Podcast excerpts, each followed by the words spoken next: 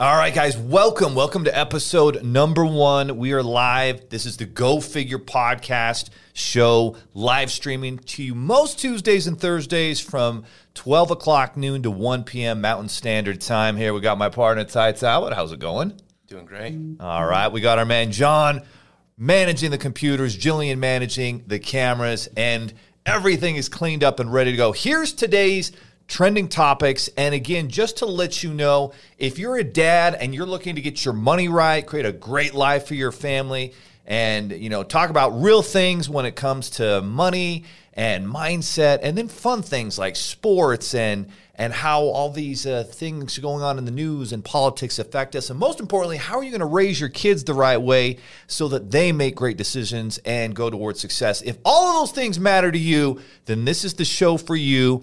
And it's going to be most Tuesdays and Thursdays from noon to 1 p.m. Here's what's on the docket for today. Number one, U.S. families' savings is shrinking big time. I mean, people's savings accounts are being blown up right now by inflation. We're going to talk about the top contenders, or is it pretenders, Ty? We're going to talk about the concerns for the Jets, Giants, Vikings, and Ravens in the NFL. We're going to talk about Elon Musk's hardcore work ultimatum and what people are saying about that, what Twitter employees are doing. Is Twitter even going to exist in the future?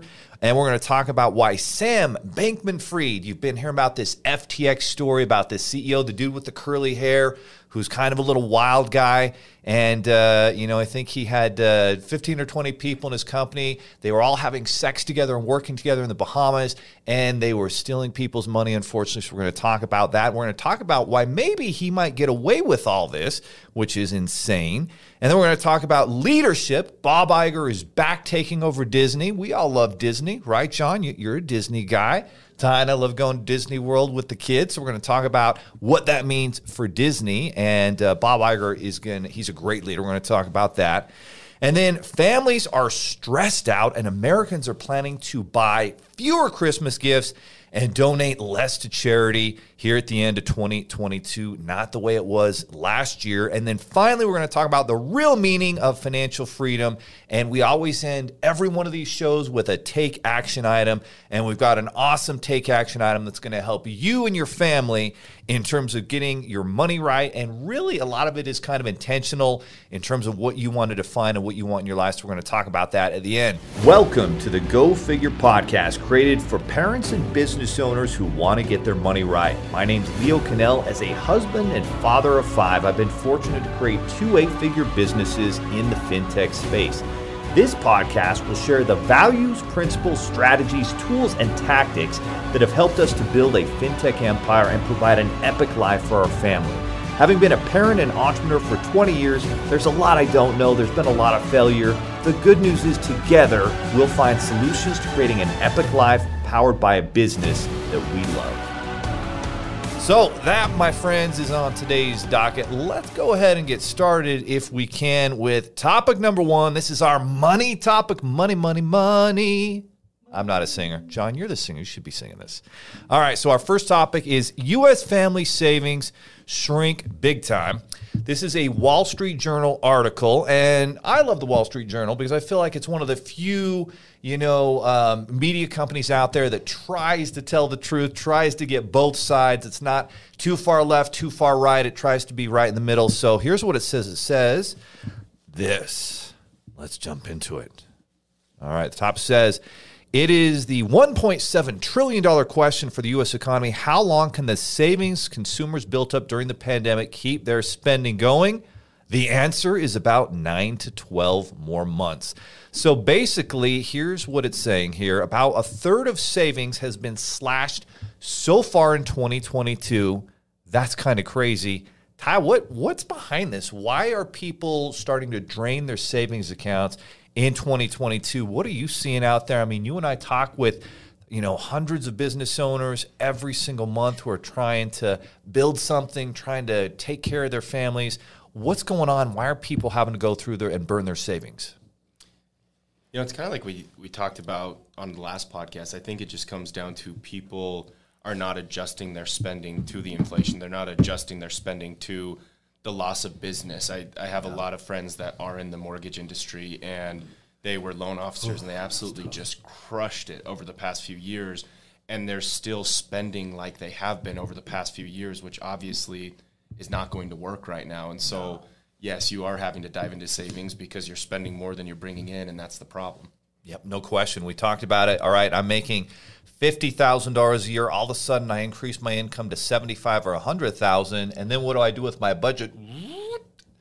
Oh well, I was getting by on forty five thousand a year, but now it's taking me one hundred five thousand of my hundred thousand, and so that's what happens. We increase our lifestyle, we increase our budget instead of having that savings, and it's not just save to save; it's save to invest, right? Save to create cash flow. Like that's that's the real freedom. Hopefully, you can learn these things way before I did. I'm now 42 and really working hard to put cash flow properties and businesses together to take care of our family. But like, we're going to talk about financial freedom um, and what it takes to achieve that later on in this episode. But basically savings accounts are being slashed. And so all the savings that america has which was up to like 2.3 trillion now i think it's down to 1.5 1.6 so a third of it gone just like that. And they're saying in the next 9 to 12 months at these at the pace we're on most of american savings will be completely depleted. What's that going to do to the economy and, and to people's you know families You know what's interesting, Leo? When I first read this, the, the thought that came to my head is all the the media, the news that I see is that nobody in America has a savings account. So, Yeah. truth be told, I was shocked to see that there's even that much money. Hey, in people savings. people do have savings. This is good news. Yeah, and I, I almost feel like this was designed to to put fear into us. But as a 30 year old, 35 year old, 40 year old, what? Let me ask you this: What is the point of a savings account? What's a great it used point. for? A great point. It's literally just to feel good in case something bad happens. But at the end of the day, the problem with savings is savings accounts don't make you any money. Generally, they pay like one percent of one percent. And so, really, it's what are you doing with that money, and and what are you investing it in to get a return? So, what are the things people should be doing with savings?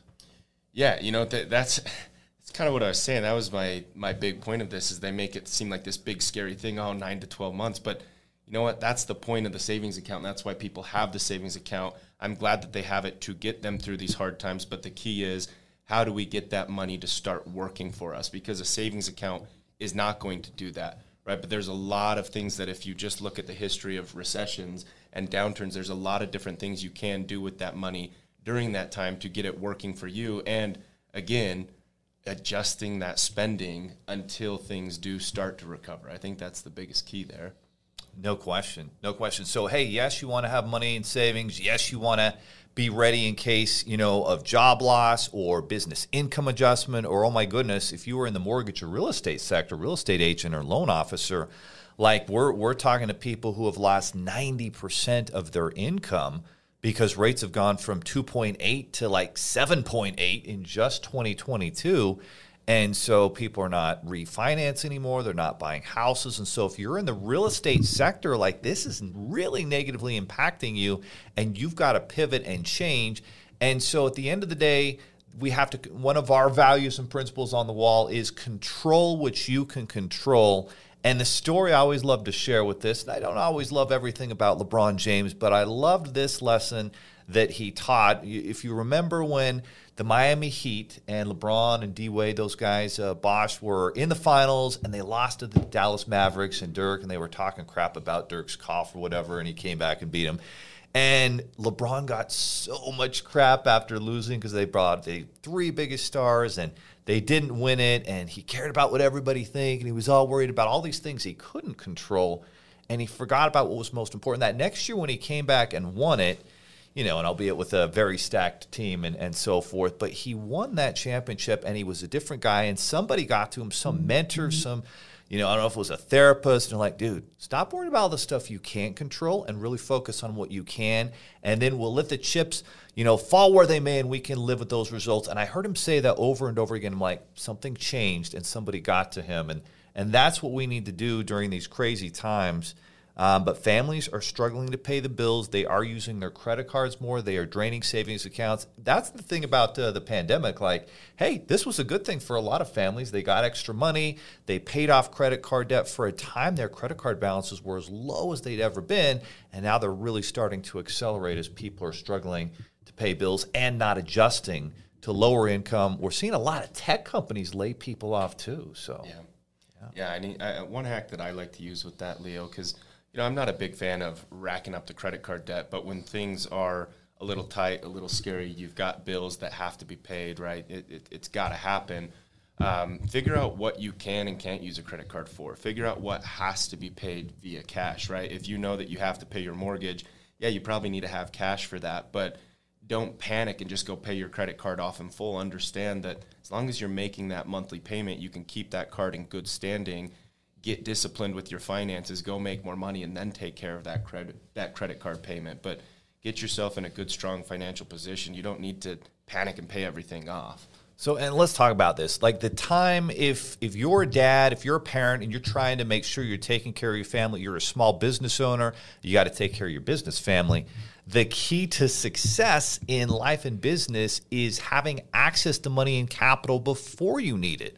Because what happens is if you get in a bind and you don't have access to enough credit, all of a sudden you max out what you do have, you don't qualify for more and now you're in a bind and you're in a real precarious situation. But if you're in a situation where you've got the the business credit cards, the business line of credit for your business, when times get crazy like this, you know you've got a long runway to figure things out to generate a return. You're not going to run out of capital. It's the same for your family, right? You need to have access to the credit cards, the home equity line of credit now. You should have gotten it last year, and if you haven't, you need to really uh, go after that and make sure you have access to it. And then you have to be disciplined. You use it for things that make you money. But yeah, if you have that medical emergency, you have no choice. You have to be able to take care of your family. You have to be able to take care of your medical needs. If the uh, furnace breaks down, I remember this happened to me like uh, 12 years ago during a really tough time financially for my family and I. It was the middle of winter and the furnace did break down and we didn't have six, seven thousand dollars of credit or cash to take care of that. And that's the the lesson. Get access to credit before you need it so that you always can take care of things and not be in that terrible position of being just stuck. Absolutely, I agree with that. And and just to add to it, be disciplined with your credit and find a way to management manage it. Um, know what your payments are, know what your rates are, know what your cash back is. Take 20, 30 minutes once a week and just figure that out. And that that's the key though, Ty.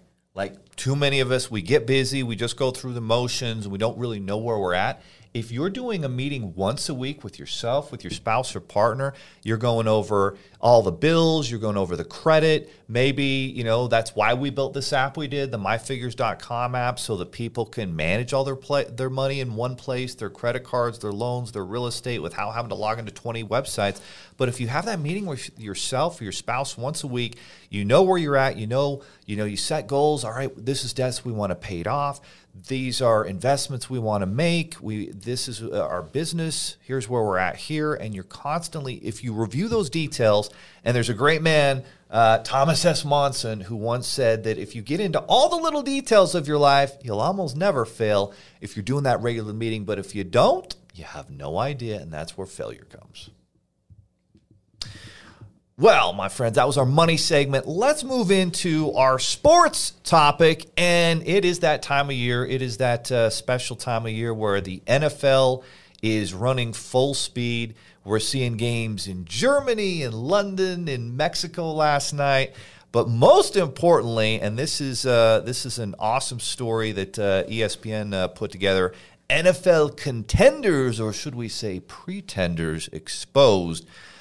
Concerns for the Jets, Giants, Vikings, and Ravens. Let's start with the Jets. And I don't know why my 13 year old son keeps saying this, but every time I'm watching a Jets game, he's like, oh, Zach Milsom is not playing very well. Zach Milsom, like, we all know that little story maybe about, that. maybe you don't, but Zach apparently had something with his uh, mom's best friend, so I don't know what that's all about. But anyway, I do know the Jets struggled on Sunday. What did you see? What, what's going on with these Jets?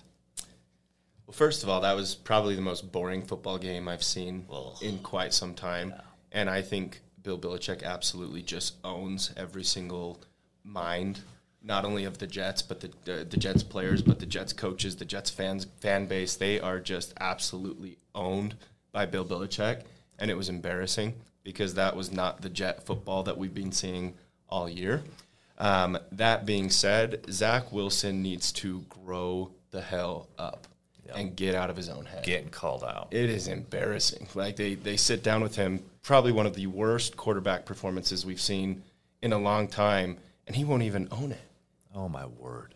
And I hate this. I'm I'm a BYU guy. He's a BYU quarterback. I root for this guy, but that was embarrassing. Take some accountability, Zach. Yeah, they literally interview him after the game, and and he's like, they're like, do, do you think you there's anything you need to work on? And he pretty much is like, oh no, just the team lost, team lost. I'm like, no, bro. Your, your receivers were frustrated. Your defense allowed three points the whole game. The only way they won was the Pats got that. It was a kickoff return, right? Or yeah, punt return. return. Punt return for touchdown. And so you lose three to ten. Your defense killed it, and you've got talent on offense, but yeah, it's everybody else's fault. Like that's again one of those values, principles things. And sometimes, you know, if you grow up in a privileged household, which Zach did in Draper, very nice community down the road here from us, and sometimes accountability isn't always one of those values. It's tough to teach that value to kids, even if you're not super wealthy. So, how important is it, is it to teach accountability to your kids? And what are you going to be teaching Jack and your baby that's coming on the way? How are you going to teach accountability? Because it's tough in today's world. Like, how do you teach these kids that they have to be accountable, that if they make a mistake, it's on them, that we don't blame others? Like, I think a big part of that is letting them fail and not rewarding yes. them when they fail. Yeah. Like, yeah, you, you don't need to go scream at him and, and put fear in him because he lost, but you know, let them know, hey, you lost, you didn't do well, but here's what you need to do to fix it and go work on it. Versus it's always someone else's fault is the attitude I'm getting from Zach, and I can't stand it. That's not that's not what winners do. That's not what leaders do. Leaders are accountable. The one thing I've always admired about Andy Reid, uh, the coach of the Kansas City Chiefs, and you can tell his players man, they would run through a wall for that guy. Patrick Mahomes, I'm going to say the best player in the NFL right now, would run through a wall for Andy Reid. And every time an Andy Reid coach team loses, he comes out and he sets the example. I didn't get the job done this week. I didn't have our team ready. I didn't put together the right game plan. And he falls on his sword like a true leader. And then guess what happens when Patrick Mahomes sees that? Oh, well, he goes up and follows. I didn't do this. I threw the interception that hurt us. I didn't make the right decisions on the field. I didn't have our team prepared. And it's just this whole example. And that, that's a sad thing. Robert Saleh is that leader. Oh, yeah. He is accountable and he has changed that culture. And Zach better get his, his shit together. Or he's going to be out. Oh, yeah. He's not putting up with him anymore. So, did you see Pat Mahomes' face? when the Chargers went down and scored with a minute and a half left, whatever that was. Dude, I was looking, I could see it on his face, just this focus. His lips had like this weird look on him, he like smiled. I mean, this guy.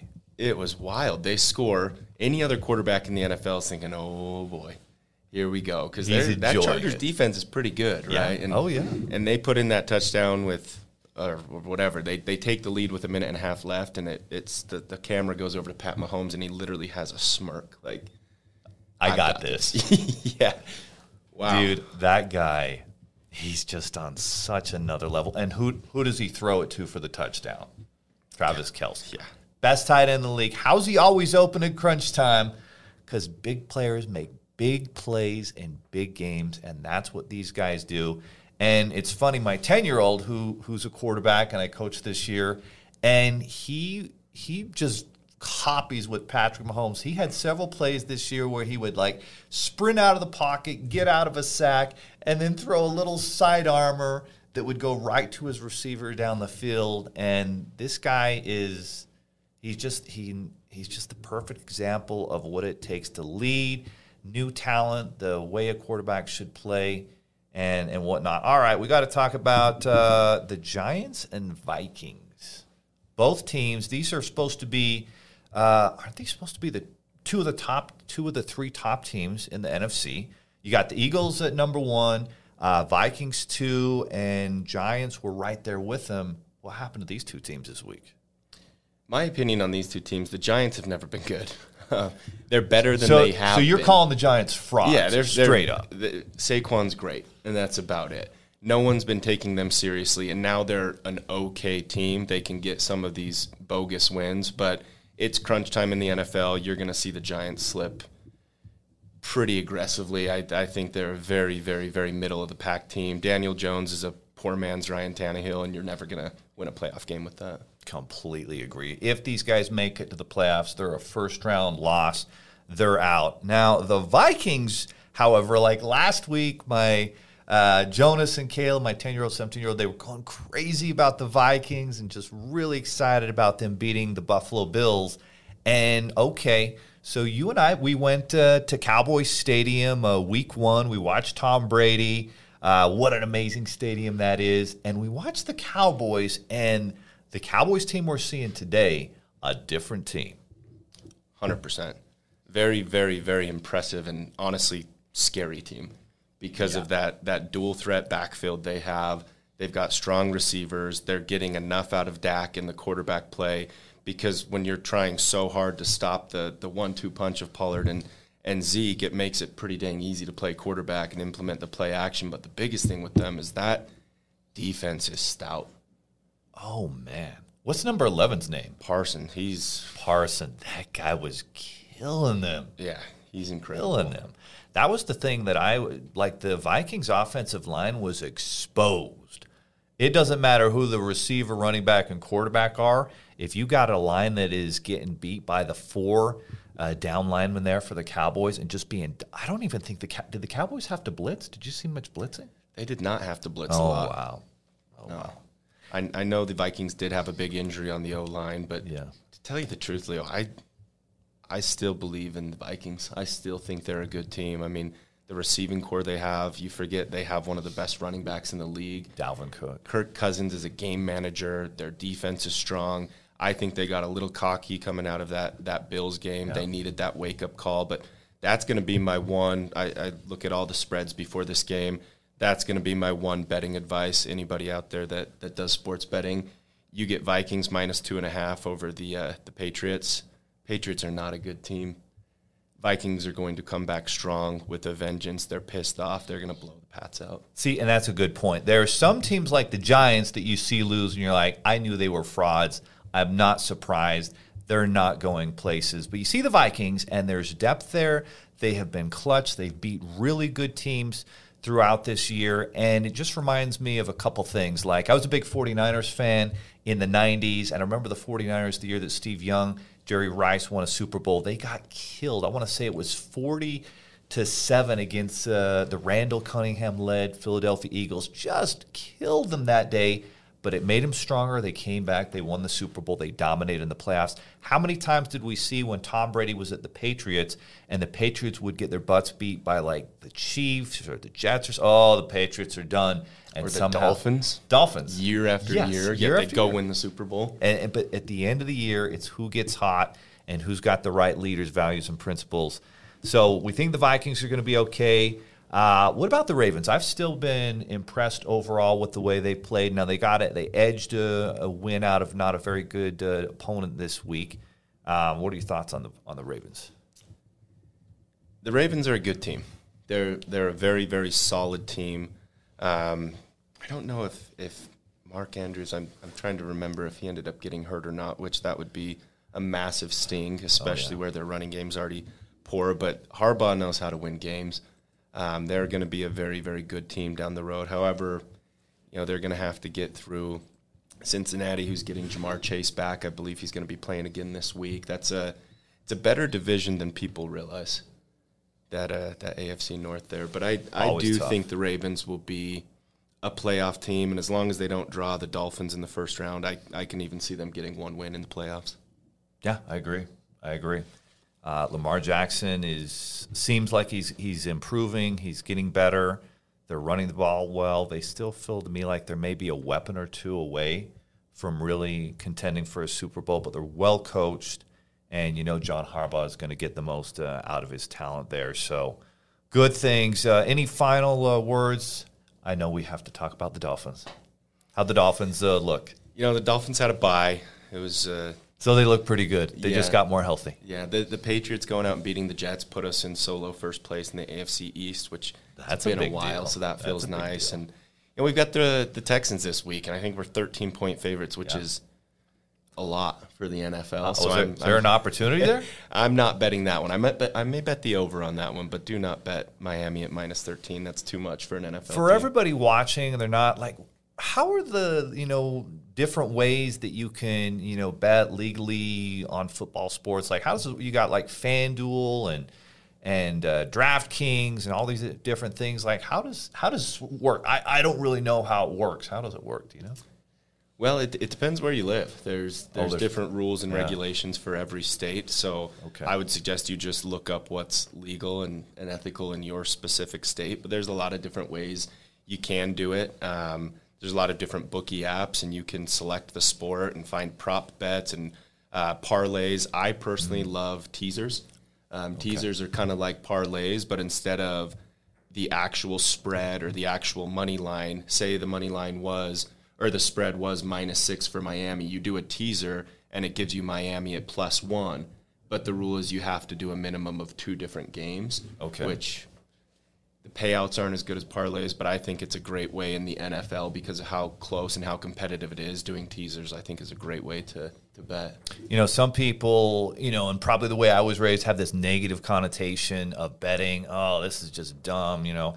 But betting um, versus, you know, just, uh, you know, different gambling, you know, you just do the, the the slot machines. I mean, you really don't have any control over that. But when you're assessing, you know, two teams playing each other, and if you really know the sports, I feel like it's kind of like poker, right? If you're playing poker and you know the rules and you know the odds, then you literally can put the odds in your favor. And it's just like with business, right? The decisions you make, you put the odds in your favor. And that's how business is. And life is a gamble. Like nothing is guaranteed. And so I feel like um, as soon as people understand that, and you'll see this with really successful people, that they are strategic. They might uh, do blackjack or craps. I actually really like craps because it's the one gambling uh, option out there where there's a lot of strategy to it. And if you put enough odds in your favor, you can come out ahead and win with craps, with blackjack, with poker. And I feel like sports betting is the exact same thing. And it's business. It's like it's just like hedge funds that are betting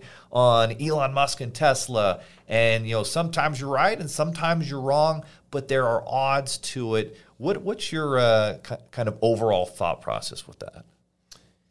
I, I agree with what you said right there. I you know occasionally will sit down and play a slot if it's money that I'm I'm willing to lose to buy some time. But if I'm really going out there and trying to win, I'm I'm not sitting down and playing slots. I'm not playing blackjack, and personally, I'm not even playing craps. I'm sports betting because I am passionate about it. I enjoy it. I love it. Last night for the uh, the game in Mexico, awesome game. But I went and found six different prop bets, and I hit five of them.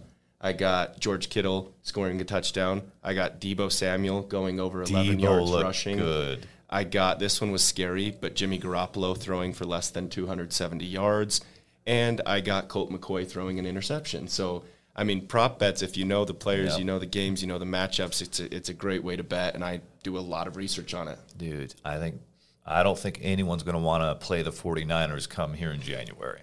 I mean, they can run the ball. They've got a tough defense. They got a tough, tough team. And I think deep down, John Lynch, you know, purposely didn't get Jimmy G traded because he knew there was a real good chance they might need to come back to him. And it sounded like Trey Lance really was more of ownership's call versus the general manager, John Lynch. And then didn't you say something happened with John Lynch's contract? Like after, you know, they decided they were going to go with Trey Lance? Yeah, I I haven't done a, a ton of research on the Niners, but I 100% agree. I think it's a five win team with Trey Lance at quarterback. totally he's agree. a project, Yeah. but he's not ready yet. No, I've, I've been impressed with Jimmy G. Okay, well, good times. That closes out our sports section. And Ian, guys, if you have uh, questions, comments, topics you'd like us to tackle, you know, type those uh, in the chat box. Uh, I think there's a super chat feature where you can donate some money to charity, et cetera, et cetera. Uh, let's move on to our mindset section.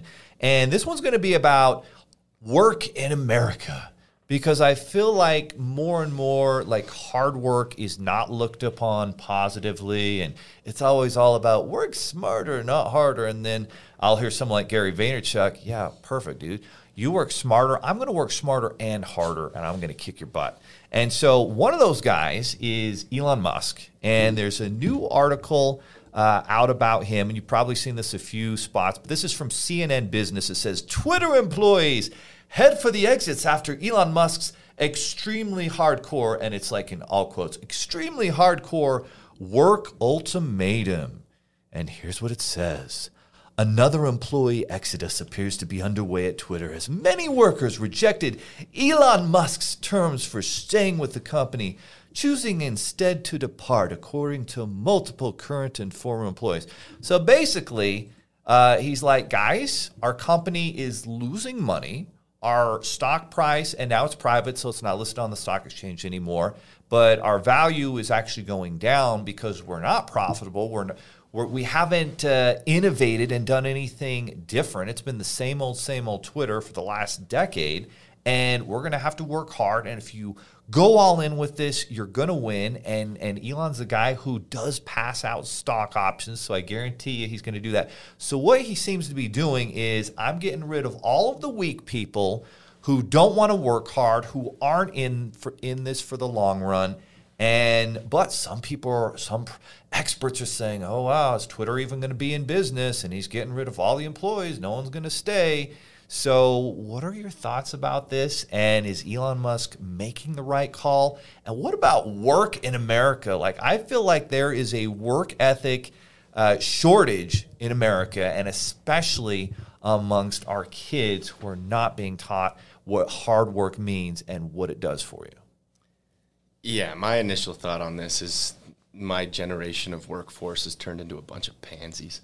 Like that is pathetic. You you live in America with a previously public traded company that's run by Elon Musk. Like how hardcore can it get? There's laws, there's regulations about what he can require you to do.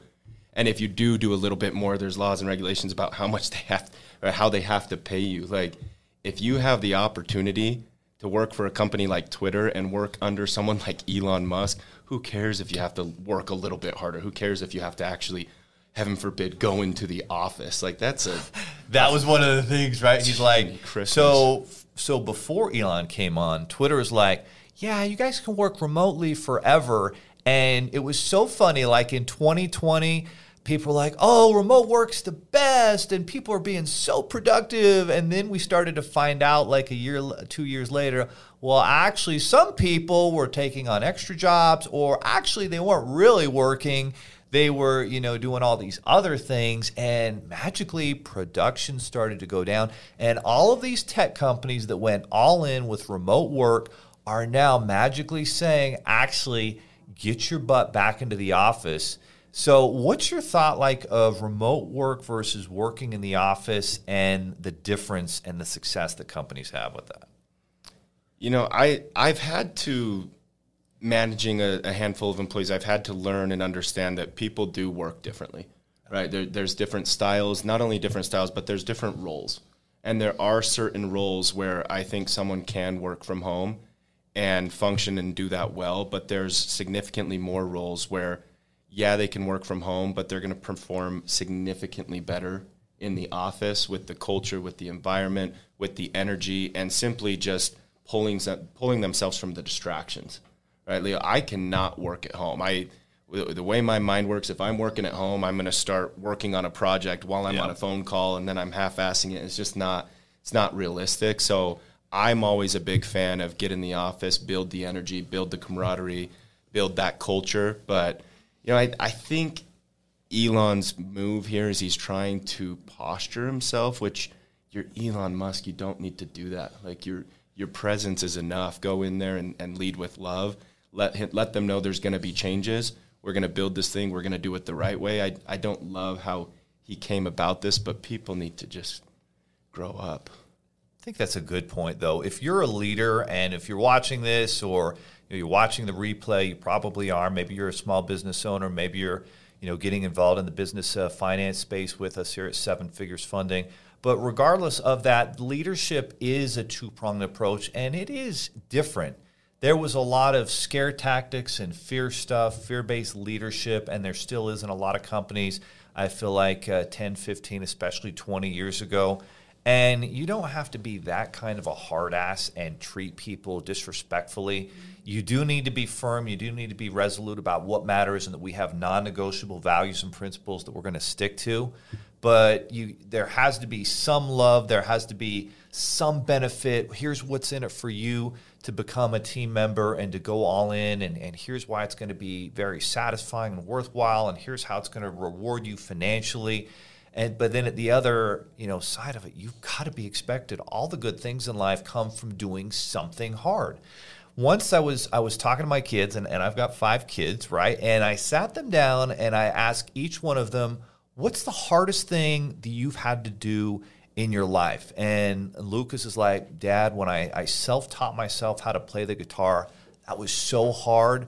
But what was he most proud of and what he's loved the most? That he can play all these different instruments now. He self taught himself music. We put him in piano lessons. He hated it. And then he, all of a sudden he learned how to play the guitar. And then all of a sudden he came back to the piano and then the electric guitar and he self taught himself. My daughter, hers was dance, but she put in so much blood, sweat, and tears. And all these areas of life where we put forth the hardest effort was the hardest challenge that's where success comes in and that's ultimately what gives us value. And if you think you can go through life and not uh, and be satisfied and happy and feel like you achieved your potential without working hard you're going to be sorely mistaken. Yeah i agree and it's it's interesting how frequently those experiences come back in your mind as you're doing hard things today right? For an example, uh, I talk about football a lot, right? High school football, after all of our conditioning, after two a days, we had this tradition where we'd go out to the track and it was called Brave Quarters. And essentially, week one of camp, you would sprint one quarter mile. And that was every day mm-hmm. after all of our training. Week two of camp, you do two quarter miles. Oh. Week three, you did three. And week four, before our first game, mile. you were doing four you would you would take a, a five minute break in between, yeah. but you were sprinting a quarter mile, trying to do it under seventy seconds every single time. And I can't tell you how many times, even in life today, it sounds silly. Like this one's kind of embarrassing to admit, but my son Jack last night, he just would not go to bed. And oh, I'm yeah. sitting there like doing the rock, and it's like, oh man, he's close. He's starting. His eyes are starting to quiver. And you ever get that sh- the shoulders where it's like I have to set this kid. Oh, down. it's cramping up. Right. It, it could be something yeah. like this silly oh, yeah. little thing. And I think back to 12 years ago, you know what? I, I was dead. I was beat and I did that brave quarter. I finished that brave quarter. I can power through this. And that those are one of the hardest like physical things I've ever done. And it doing hard things teaches you how to get through trials during different aspects of life. So I think it's very important we do always continue to push ourselves and go through challenges. No question. No question about it. All right. Our next two topics, uh, which one do you, do you like uh, better here? We could talk about uh, Sam Bankman-Fried, the FTX uh, CEO, seems to be being uh, treated with kid gloves, or we could talk about leadership by Bob Iger returns to Disney. Which one do you like best? Let's talk about Bob. Let's do. Let's jump to Sam. Let's jump to Bob Iger. Yeah, Sam. Uh, basically making bad decisions with FTX may go unpunished. Who knows what happens there? He's pretty connected up in that world. But for the last, uh, you know, it's been about two years. Disney stock has dipped, I think, over fifty percent, and so they had some initial success. And uh, Bob Iger led Disney through all these crazy times. He took over. The previous CEO was Michael Eisner, and and Michael was kind of this hardcore dude that was tough to work with. And and one of the big things that he failed at was building a relationship with Steve Jobs. But guess who did? Bob Iger. He built this relationship back and forth with Steve Jobs and and ultimately ends up buying Pixar. It's a win for Steve Jobs, but Pixar since Disney you know, connected there has won big times. You know, Toy Story, uh, little, uh, not little, but uh, Finding Nemo, just amazing stories. So Bob Iger, he also bought, um, brought George Lucas and Star Wars in, and then Marvel. dude, how big was that Marvel thing? John, you've seen uh, Avengers and uh, Captain America and all these different uh, amazing movies. Like those have made billions and billions of dollars. All of that was Bob Iger's doing, and the employees there loved him. But apparently, over the past uh, couple years, Bob Chapek is uh, the CEO who took over after Bob uh, Iger um, stepped down as CEO and things have not gone nearly as well. Disney stock's down big time. Employees have not responded well, and he seems like he goes from you know extreme to extreme. Uh, in one instance, he's uh, you know politically involved, clear over here, maybe on the left side, and then all of a sudden he jumps jumps back and forth. Like he just doesn't know who he stands for. Um, and Disney has struggled. And so, what what are your thoughts on this? And what is it? What makes a great leader? Yeah, I, w- I wonder how much of that stock decline was during the the COVID days and months and even years. People were stuck at home, and so the Netflix and the Disney and the Hulu's were just totally overinflated. They, they weren't realistic no numbers. They were just fake because people were forced to be home, and and so they were watching these. And now, obviously, as we get back into the workforce, they start to decline. So. I don't know the financials of Disney and how much like Disney Plus has to do with their their bottom line that, revenue. That's been big. That's been big in 2020. You're right. Uh, Disney Plus was killing it, getting all these subscriptions, and then they took a lot of that, invested it, and then those subscriptions started pulling back in 2021 and 2022. It, it, exactly right, because people get back to real life and they're not all sitting at home watching TV. So. You know what else happened though? COVID babies. Yeah. Give it about three years as these babies start understanding movies and TV. Disney Plus will be right back. It's true. In fact, uh, I think 2021 was the first year in a long time that the U.S. actually had a boost in having babies. And for everybody watching, you may not know this, but right now in the United States, there's always been this worry oh, we're, the planet's overpopulated. Well, guess where it's not overpopulated? In the United States. We're not overpopulated. Mm-hmm. And now we're to a point now where we're actually going to see our population decrease over the next 50 to 100 years because we aren't having enough babies to actually replace and maintain our population, which means all y'all who are getting older, all the younger people are not going to be able to pay your social security because there's not enough of them. So we actually need to be having more babies. Elon Musk talks about this. That's why I think he has like nine or 10 uh, kids. And so, props to everybody out there actually having kids. We need you to have kids in the U.S., or our country's going to lose strength. And guess you know where they're they're getting their asses kicked with this is China.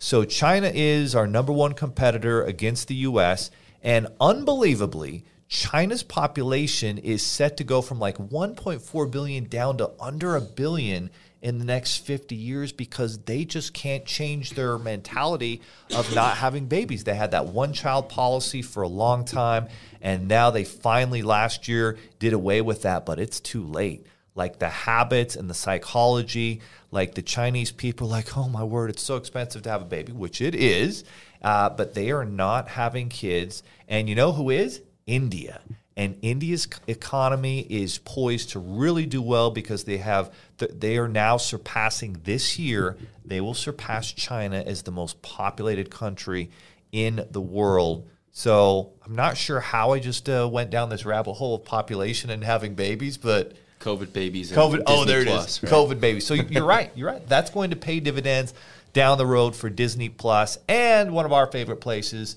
Disney World uh, as well. I guess to answer the question, sorry, I, I took this, took us on that weird path there. No, but, no, I think that was good. But Bob Iger and his leadership, uh, interesting fact. I don't know if you knew this or did the research on this beforehand because that this one kind of intrigued me.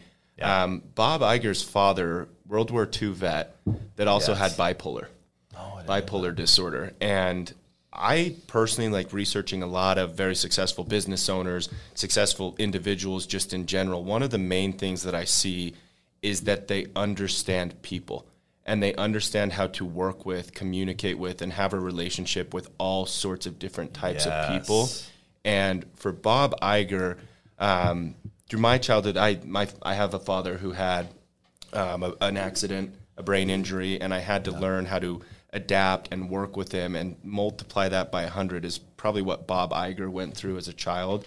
So I think that's, that's one of the main things that you you read about him, he's so good at relationships, Mm. and you look at his resume of different people he's worked with, such a wide, wide, wide variety of different human beings, but he knows how to read and understand and work with people. He absolutely does. And some of the unique things, uh, he has this great book that came out. My wife's like, you've got to, you know, listen to this book. So I grabbed it on Audible and listened to it. And one of the stories in it, he started out with uh, ABC Sports, the Wide World of Sports, there for a while. And they had this big event, and it was just absolutely terrible, did not go well. And so management's looking for someone to blame. And so they go around and everybody's just, oh, no, it wasn't my fault. It's someone else's fault. And the only guy that steps up and is accountable is Bob Iger. Steps up, you know what? I think we could have done this better. I think I could have, and sh- I should have done this better. Here's what we're going to do next time to make the event more successful. And guess what? The leaders that we're managing Bob like I we really respect that. That resonates with us. Thank you, finally, somebody for being accountable. And so Bob steps up and he's accountable. And Bob is this guy who, you know, builds relationships with everybody, with a Steve Jobs, with someone who's, you know, a $15 an hour employee worker at Disney World. And one of the things that really struck me was a few years ago. Do you remember this story? There was uh, a young, uh, maybe three or four year old that was literally eaten by a an alligator at Disney World, and Bob Iger is clear over in I want to say Shanghai, and he's opening up a new Disney park in Shanghai, and he has to get on the phone and talk to the parents of this child, and he does, and he's he's literally sobbing there because he's got kids, and and just uh, talking about all the things that they're going to do to to to try and help this family and how sorry they are and, and so forth. And then he goes out and he gives a great speech, opens that park. And so that's just a guy with incredible leadership ability, a lot of empathy and accountability, the perfect mixture, I think, of, of what we're talking about. And maybe kind of the other side that Elon Musk maybe needs to work on. And I mean, who's who are we to question Elon Musk? But I do remember, remember this story where he had this. Uh, it's funny. Um, he had this personal assistant who'd been with him a decade, and for out of the blue, he's like, "I'm just gonna, you know, see if I actually need a personal assistant for the next, uh, you know, month." So take some time off, and he ends up like letting this personal assistant go after all a decade of work, and uh, that was that was kind of uh, kind of crazy. So he's a little harsh in that regard. Maybe needs to be a little bit more empathetic, but at the same time, most of our population needs a whole lot more accountability. Absolutely. Can you imagine telling a World War II vet with bipolar that it's not my fault? right. That's probably not going to go over well. And Not going to go well at all. awesome, awesome leader though. Absolutely. All right. Well, it's time for our family section here. Stressed out Americans plan to buy fewer Christmas gifts, donate less to charity. This is uh, another Wall Street Journal story. It says households, retailers, and charities nationwide are feeling the pinch of inflation. They are bracing for a humbug holiday season. U.S. consumers and businesses have trimmed spending plans for gifts, charitable contributions, etc.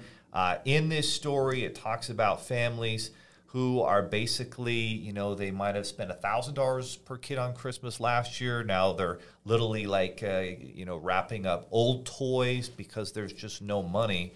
Um, boy, what's what's going on, and and what are solutions here for some of these uh, families or anybody out there who's trying to, you know, have a great Christmas? just get creative. You know, I there was a I think back on my childhood, there was a, a year, year and a half, two year span where my parents had just gotten divorced, and so was my single mother with me and my two sisters. Now, fortunately, my I do have some grandparents that have some money. I'm sure they helped my mom out with the Christmas gifts themselves, but there was not a lot of activities that year as far as like going out to shows and going out to concerts and doing the typical Christmas things we were used to. But there was a lot more of at home arts and crafts, reading books as a family, watching Christmas movies. And it's one of my, like, like some of my most special Christmas memories ever tie back to the years where my family was struggling the most because we actually got away from all the gifts and all the hoopla that Christmas has become and we focused on each other and we focused on what we believed from a religious standpoint as a family and you'll find that if you can focus back on what it's actually about, you're going to have a more meaningful, more special Christmas. And there's way to, ways to do that without money. That's that's beautiful, and that's what the Christmas spirit is all about, right? Spending time with family. When I think back to Christmases with my family, I'm the oldest of nine kids. Grew up uh, in Beaver, small town in southern Utah, three thousand people. I do not think that much about the gifts received, but I do think about you know, some long games of, of a Monopoly that were just so much fun, or some games of Uno. Or thank you for joining us on the Go Figure podcast. If you learned something that will help your business or family, take 30 seconds and give us a five star. If we added value to your day, then share the show with someone who wants to get their money right and be sure to subscribe to the Seven Figures Funding YouTube channel. If you're a business owner and a parent committed to getting your money right for your family, then check out the myfigures.com money app with a free 30 day trial to manage your money, track your net worth, and build a profit first business through our fintech platform. God bless, and we'll see you next time on the Go Figure podcast.